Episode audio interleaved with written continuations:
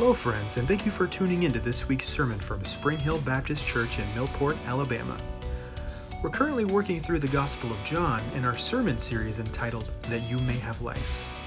Our prayer is that this time in God's Word would be edifying for you. God bless. Well, if you have a Bible this morning, do go ahead and take it out and open to John, John chapter eighteen. John chapter eighteen this morning. We're finishing chapter eighteen of John. Uh, verses thirty-three through forty is what we're going to look at today. John eighteen, thirty-three through forty.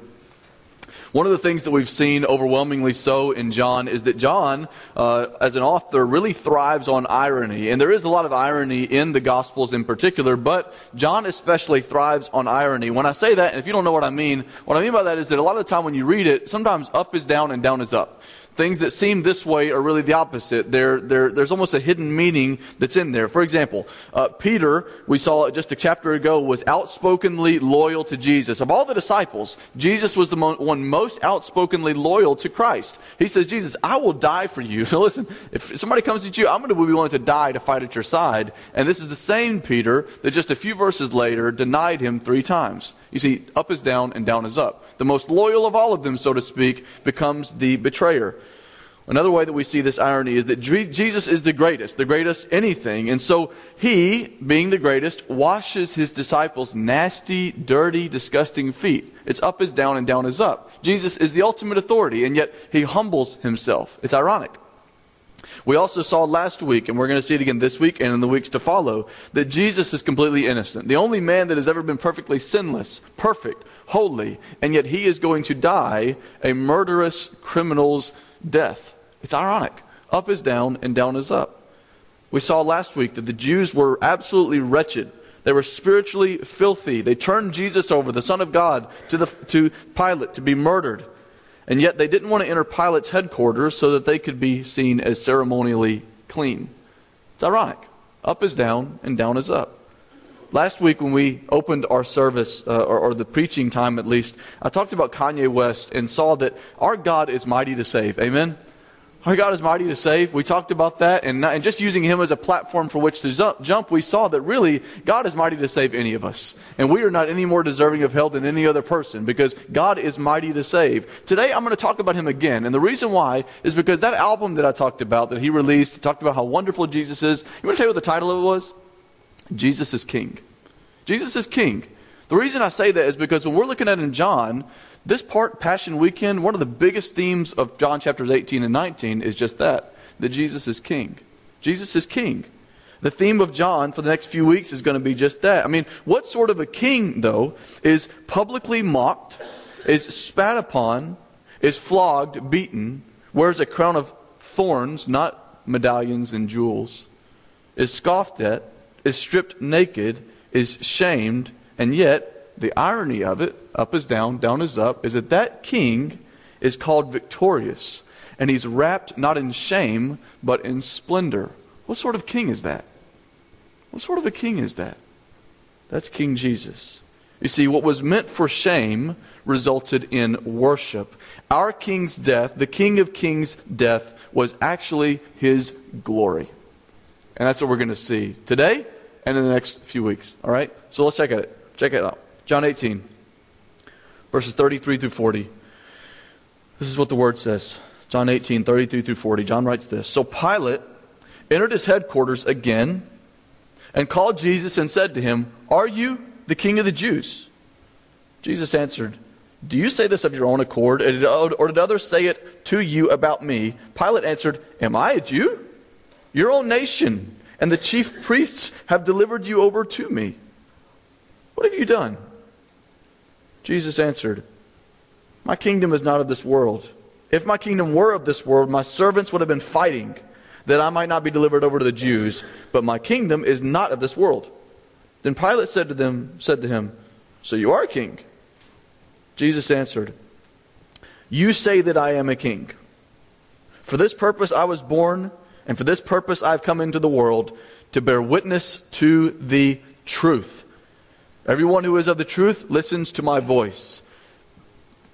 Pilate said to him, ah, but what is truth?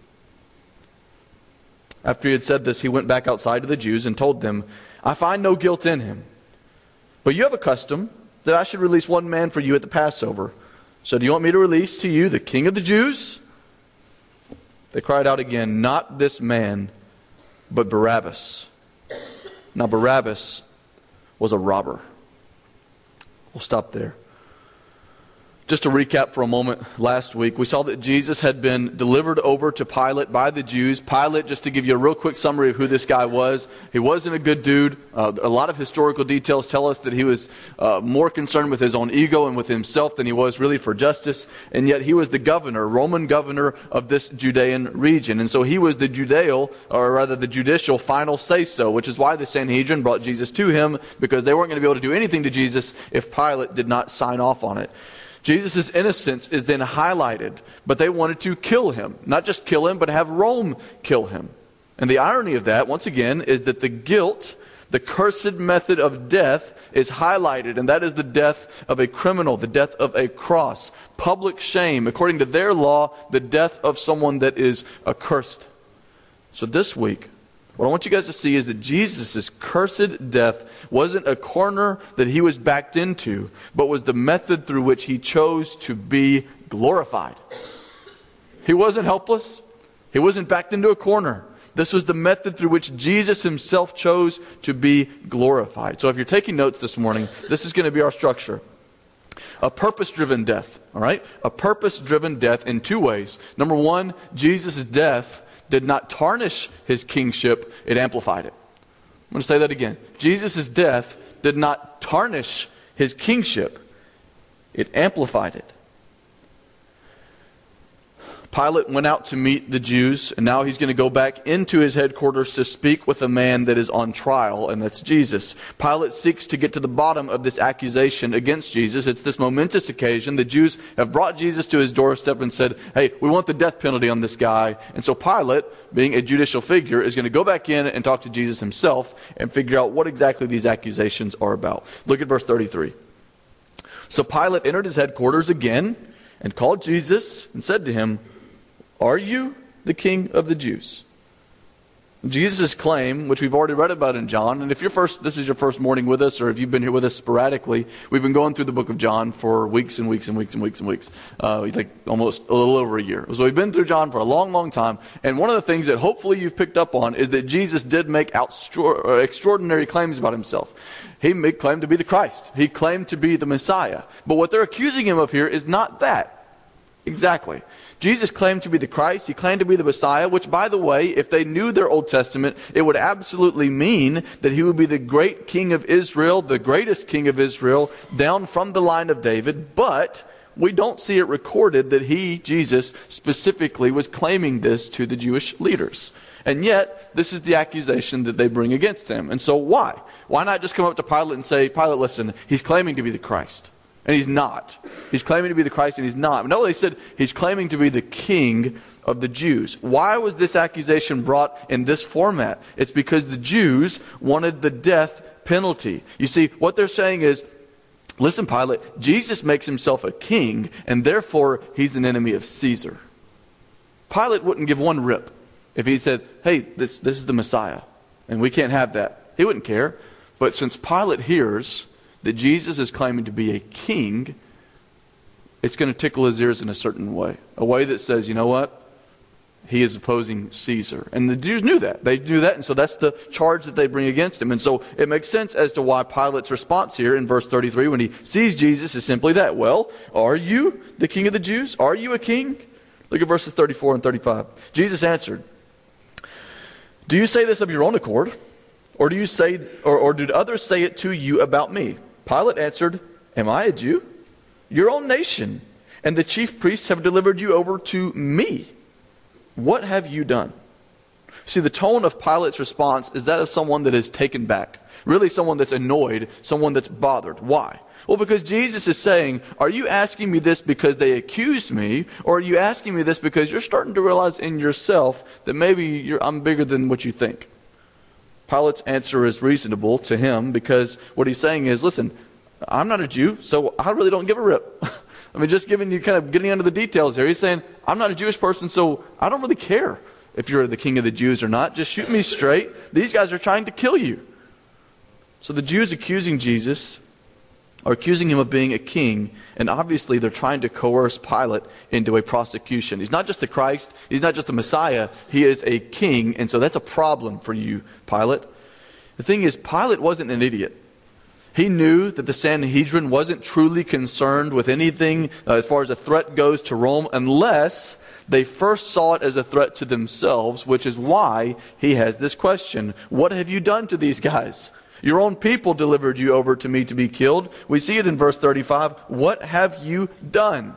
Clearly they're not looking out for me. They're looking out for themselves. What did you do to these guys? Look at verse thirty-six. Jesus answered, my kingdom is not of this world. If my kingdom were of this world, check this out, my servants would have been fighting that I might not be delivered over to the Jews. But my kingdom is not from the world. What I want you guys to see here is that first, in this verse, we're going to see in verse thirty-seven a flip of this, right? But in verse thirty-six, Jesus is going to first tell him what his kingdom is not, okay? Then later in verse thirty-seven, he'll tell him what his kingdom is about. But right now, this is what my kingdom is not about. He says, what is it not? It's not of this world. What he means by that is that it's not a matter of territory. It's not a matter of political power. It's not a matter of being in control of some region, geographically speaking. He's disarming that idea. Jesus isn't, he's not all about sitting here and taking people groups of, of different nations and, and spreading his kingdom and causing some insurrection. That's not Jesus' goal at all. If it were the goal, then what Jesus is saying is there would have already been a violent upheaval. What he's saying is, you think that I would be here in handcuffs? I'm going to use our layman's terms. You think I'd be here in handcuffs if I was the king that wanted to cause a problem? No, my people would have been fighting. I mean, hundreds, if not thousands, led him in on a donkey just seven days ago. If I didn't want to be here, I wouldn't be here, is what Jesus is saying. Think logically here.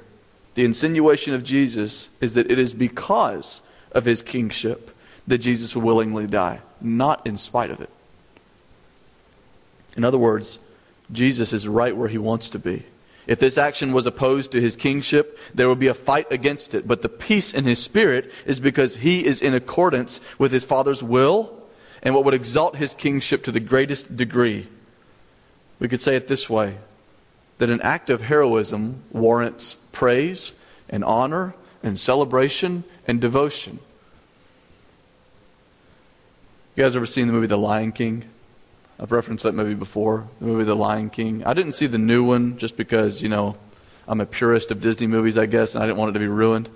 Um, But in The Lion King, if you don't know the story, Simba, this this lion cub, leaves, and then he comes back, and then he is going to take the throne, which is rightfully his, from his uncle, who is the, the evil lion. It's personified, so whatever, I'll just get past that. What happens is that Simba has to kill Scar, his, his uncle. The evil uncle has taken his, his throne from him. And when, when Simba kills Scar, it earns him the honor that is bestowed on him as king. And at the end of the movie, spoiler alert, it's like thirty years old. Okay, you should have already seen it. If you were planning to see it, I'm just going to spoil it. At the end of the movie, Simba becomes the king. And all these animals that are also sort of personified, they're, in a sense, they're praising him. Worship may be a little bit of a stretch, but they're giving him honor. Adoration. The kingdom is reflective of his leadership. And they're giving him this adoration. They're giving him this praise. Why? Because he's been hailed as the hero. He is their hero. He restored their land. I mean, goodness, we just got done with Halloween. You know, kids dress up for things like Batman or Spider-Man. Kids don't dress up as uh, Spider-Man because they like his outfit and the colors. You realize that, right? Kids don't dress up as Spider-Man because they want to, you know, have his look. They dress up as Spider-Man because Spider-Man is a hero. He's awesome. They watch his movies and they're like, that guy's awesome. I want to be like Spider-Man. Think about it in our culture. We celebrate holidays, things like the fourth of July or Memorial Day. We celebrate those things to honor and to celebrate the heroes who fought and even fell to earn victory over military foes. My whole point here is that we respond to heroism with remembrance, with celebration, with praise, with honoring those people. An act of heroism warrants praise, honor, celebration, and devotion. So why is Jesus going to go and die? And why was it his idea? Think about it. Because he wants praise. He wants honor. He wants devotion. He wants celebration. He wants to be worshipped. He's a hero. And Jesus' death is heroic, and nothing short of that. This is important, guys. Don't be fooled by Jesus' physical inaction and acceptance of his own death. Jesus is fighting. Jesus is fighting here. Don't be fooled by the inaction. He's fighting. But he isn't fighting sinners. He isn't fighting Rome. And he isn't fighting the Jews. He's fighting for sinners against the real enemy, and that's sin.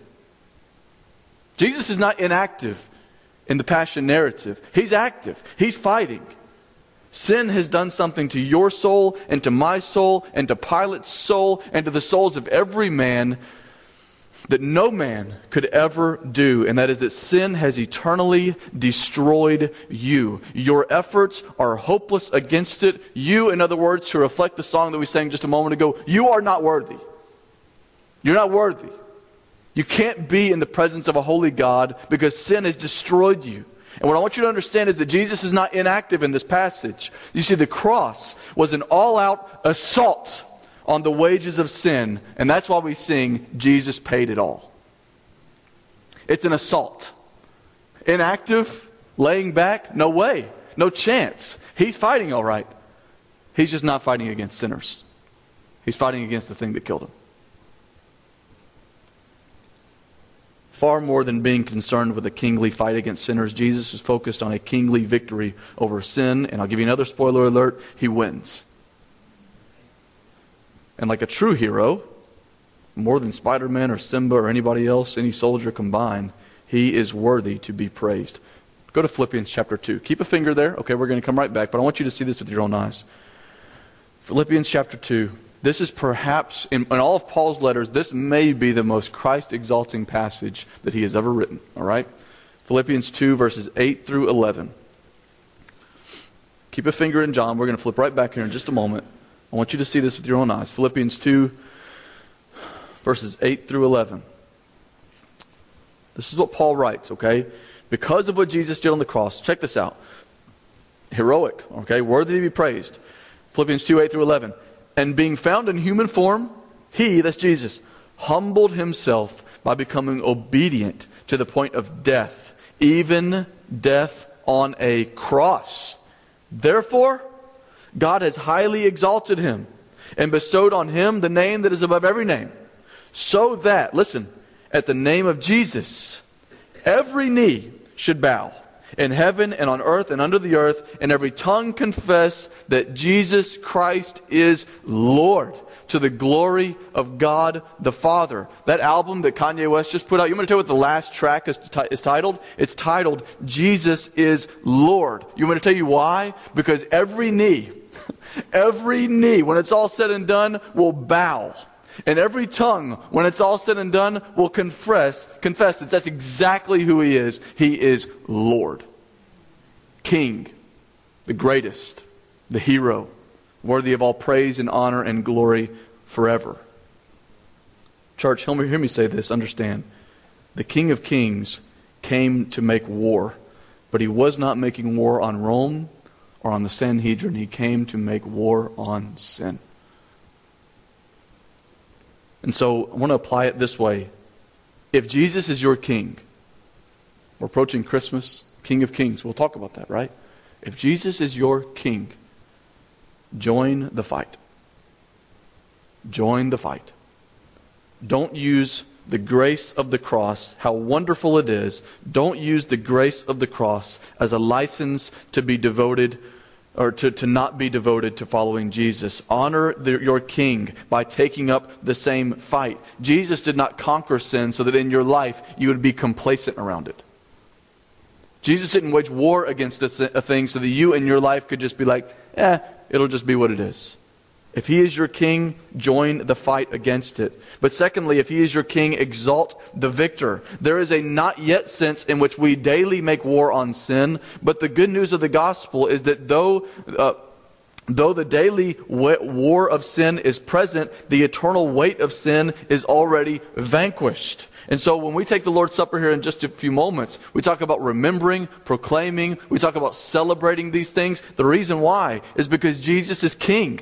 He's already done so much. We remember the fact that he crushed death. We remember the fact that he paid the price. We proclaim those realities, and we celebrate the fact that he is worthy and he is King. Jesus' death did not tarnish his kingship. It amplified it. Number two, Jesus' desire is to bear witness to the truth. Jesus' desire is to bear witness to the truth.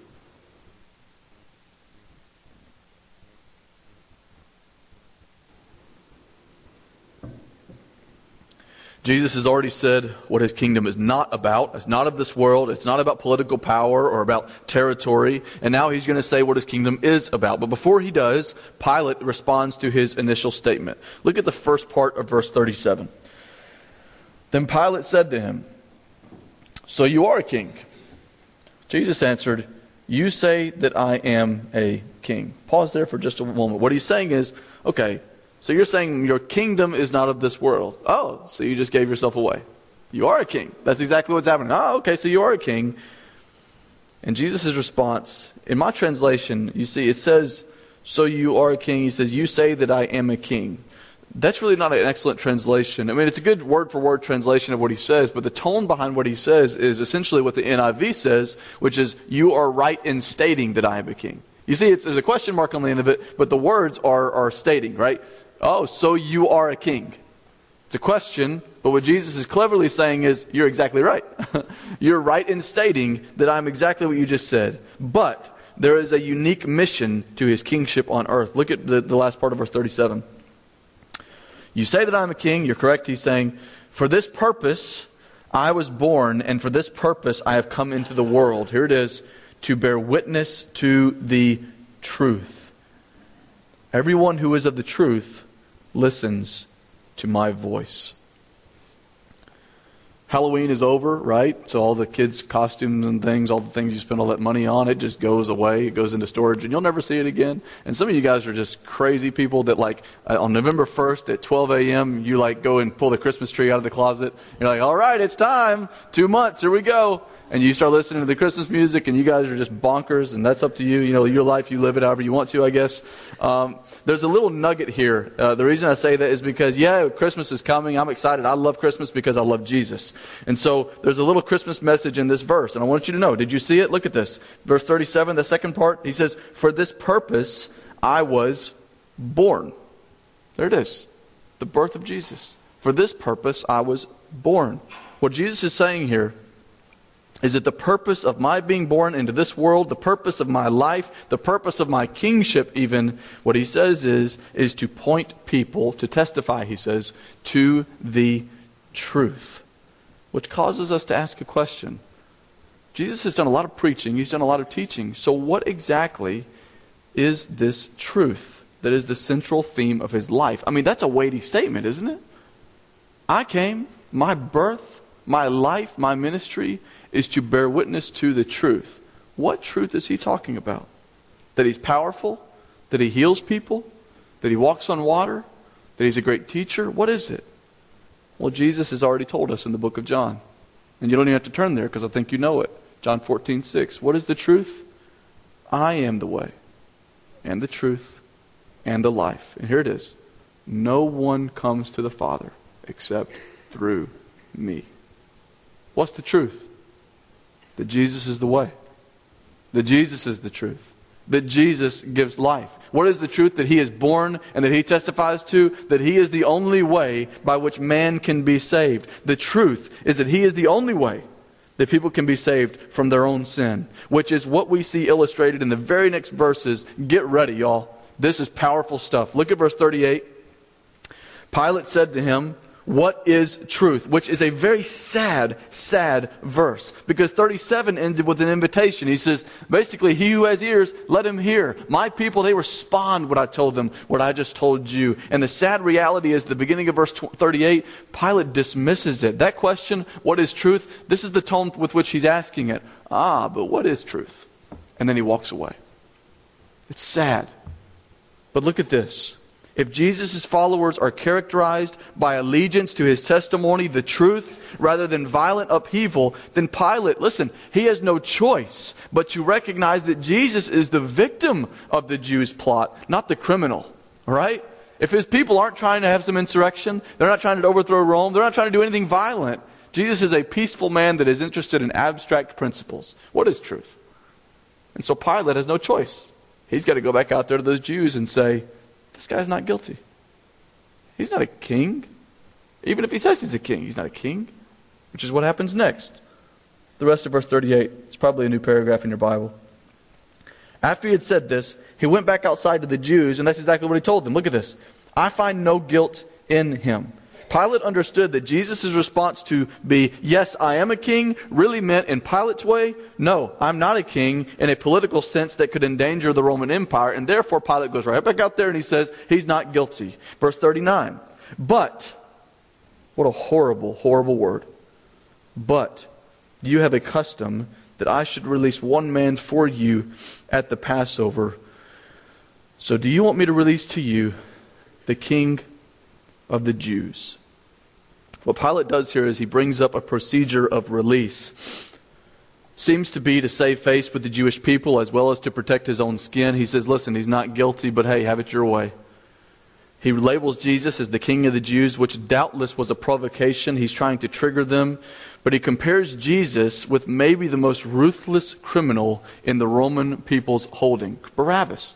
I mean, Pilate's like, this dude's not guilty. Tell you what, listen, it's up to you, but I'm going to compare him to the absolute worst of guys among you. There's no way that you're going to free Barabbas instead of Jesus. Let's get this right. That's not what happens. Look at verse forty.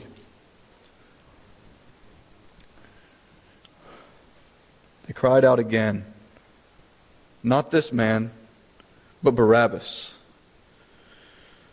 Now, Barabbas was a robber. That's the irony, right? Jesus was an innocent man. He was God. Innocent. Barabbas was the exact opposite of that. He was a guilty man. He's mentioned, Barabbas is mentioned in all, please don't put up your stuff yet. Barabbas is mentioned in all four Gospels. The reason I say that is because that rarely happens. That means it's a very, very significant detail to this narrative. Barabbas was a guilty, guilty man. He was a thief. He was a murderer. He was an insurrectionist, which if you don't know what that means, it means that he was a part of a violent rebellion against authority. A thief, murderer, an insurrectionist, violently rebellious against authority. And the Jews chanted for the innocent Son of God to be murdered in the stead of a violent rebel against authority. So let's go back and think to what Jesus just said. I came, I was born, and I lived to testify to the truth. And John very intentionally follows that with an illustration of exactly what that truth is. Jesus instead of Barabbas. He would take the place of the prisoner. I'm going to say that again. The truth is that Jesus takes the place of the violent criminal, the prisoner. Christian, whoever you are, you are Barabbas in this story. You are Barabbas in this story. You, like Barabbas, are guilty of violent rebellion against authority. And I'm not talking about the United States government. I'm talking about a holy God. You're Barabbas in the story. Guilty. Guilty as charged. A prisoner against sin. Sin is not just doing bad things. It is insurrection, rebellion against a holy God. And so you and I both, all of us, stand guilty as charged. When Paul says that the wages of sin is death, he's exactly right. We justly will spend eternity apart from God, separated, unless, unless Jesus dies for the prisoner. Jesus became death so that you and I could become free. First Peter three eighteen beautifully says it like this. For Christ also suffered once for sins, the righteous for the unrighteous, that he might bring us to God. Check this out. You want me to tell you in, in, in the Aramaic language what Barabbas' name literally means? The prefix Bar-Abbas. What does Abba sound like? Father, right? You know that Abba, Father. Father, Bar, is like Simon Bar Jonah, Simon son of Jonah. Listen, Barabbas means son of father. Do you understand how beautiful that is? How beautiful that is. He is son of father, and yet the person who's going to die in his place is the father's son. He is son of father. Jesus became guilty that you, or Barabbas, can become a child of the father. Isn't that amazing? Jesus' desire was and is to bear witness to that truth. Folks, the greatest way to honor Christ as your King is to declare that same truth to yourself and to everyone in your life, to others, to live missionally. Do you understand? How do we apply this? Live missionally. We are on a rescue mission, church. We are on a rescue mission. How hateful does someone have to be to have the cure for a fatal disease and yet withhold it to people that are perishing? How hateful do you have to be to have the way of rescue and yet let people perish without it? And we're not talking about an individual here and there. We're talking about the masses. Genocide. Perishing. Because we're not responsible enough to go and give them the good news of salvation.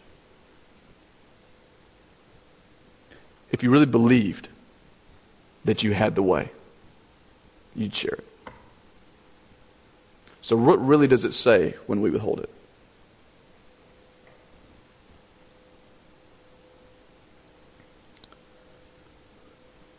We honor Christ as King by declaring the same truth to other people, but also I think that you and I need a good dose of gospel every day.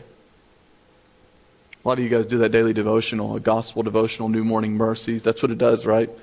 There's no frills about it. It's straightforward. You need the gospel every single day. You need to be sanctified in truth. As John seventeen, verse nineteen said, we looked at that just a few weeks ago, you need to be sanctified in the gospel. You see, the gospel saves, but it also sanctifies. That word means simply, it makes you more like Jesus. And so if you, like Barabbas, are an insurrectionist, violently opposed to your authority, which is a holy God, please hear me say this. And I'm saying this as a guilty person who has had the guilt lifted, but still struggles in this daily battle. With me, turn from a lifestyle of insurrection. Turn from this lifestyle of insurrection. If Barabbas went free and then went right back out there and violently was insurrectionist, a robber, a thief, a murderer, you'd say, what an idiot. He just got to get out of jail free card. Why would he go back to his criminal ways? That's what we do when we continue to sin against God. But the fact of the matter is that you will fail and you will sin, just like me. But when you fail, this is the truth of the gospel. Be reminded that you no longer bear the penalty. You no longer bear the penalty. And the exact immediate outflow of that must be worship. It must be worship. Because Jesus is King. And so I want you to understand this, church, that God did not call you to be a successful construction worker. He didn't call you to be a successful bank teller. He didn't call you to be a successful teacher. I think if you're working for the glory of God in those things, you will certainly see those things come to pass in a lot of ways. God did not call you specifically to go and be successful in your job. The disciples didn't go in and then say, God wants me to be a successful fisherman. That's my job in this life. That's not what happened. God called you to something very, very simple, and He called you to make much of Jesus, to do exactly what He does, and that is to testify to the truth. That's your job. But here's the reality. I don't think that that job gets as many hours of the week as your other job. And something's wrong about that.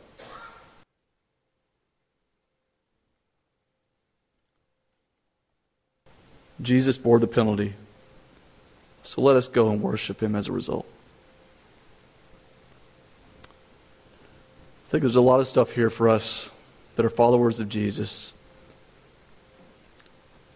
But I'm aware that not everyone in this place can make that claim, that you're a follower of Jesus, that there's there's never become a point in your life when you have fallen at the feet of Jesus, admitted your sin, and chosen to follow Christ. Hear me say this if that's you. You don't have to be a prisoner to guilt and to shame and to hell and to sin anymore. Take one from what we see in Barabbas. The truth that Jesus is testifying to is that He wants to take your place so that you can be set free. And today, I call you to join me in worshiping the Christ for the first time. What a beautiful, liberating truth. I think an excellent way to close is with this reminder that though you benefit mightily from the cross, let's remember who the cross was really about. I'm going to reread Philippians two now. Listen to the words of this passage. You don't have to turn there, just listen. And being found in human form, he humbled himself by becoming obedient to the point of death, even death on the cross. Therefore, God has highly exalted him and bestowed on him the name that is above every name, so that at the name of Jesus, every knee should bow in heaven and on earth and under the earth, and every tongue confess that Jesus Christ is Lord, to the glory of God the Father. Amen. Let's pray. We want to thank you for listening to this week's sermon. For more information, you can find us on Facebook by going to facebook dot com slash the Spring Hill Baptist. We'd love for you to join us on Sunday mornings at ten a.m. as we seek to make much of Jesus and love him above all else.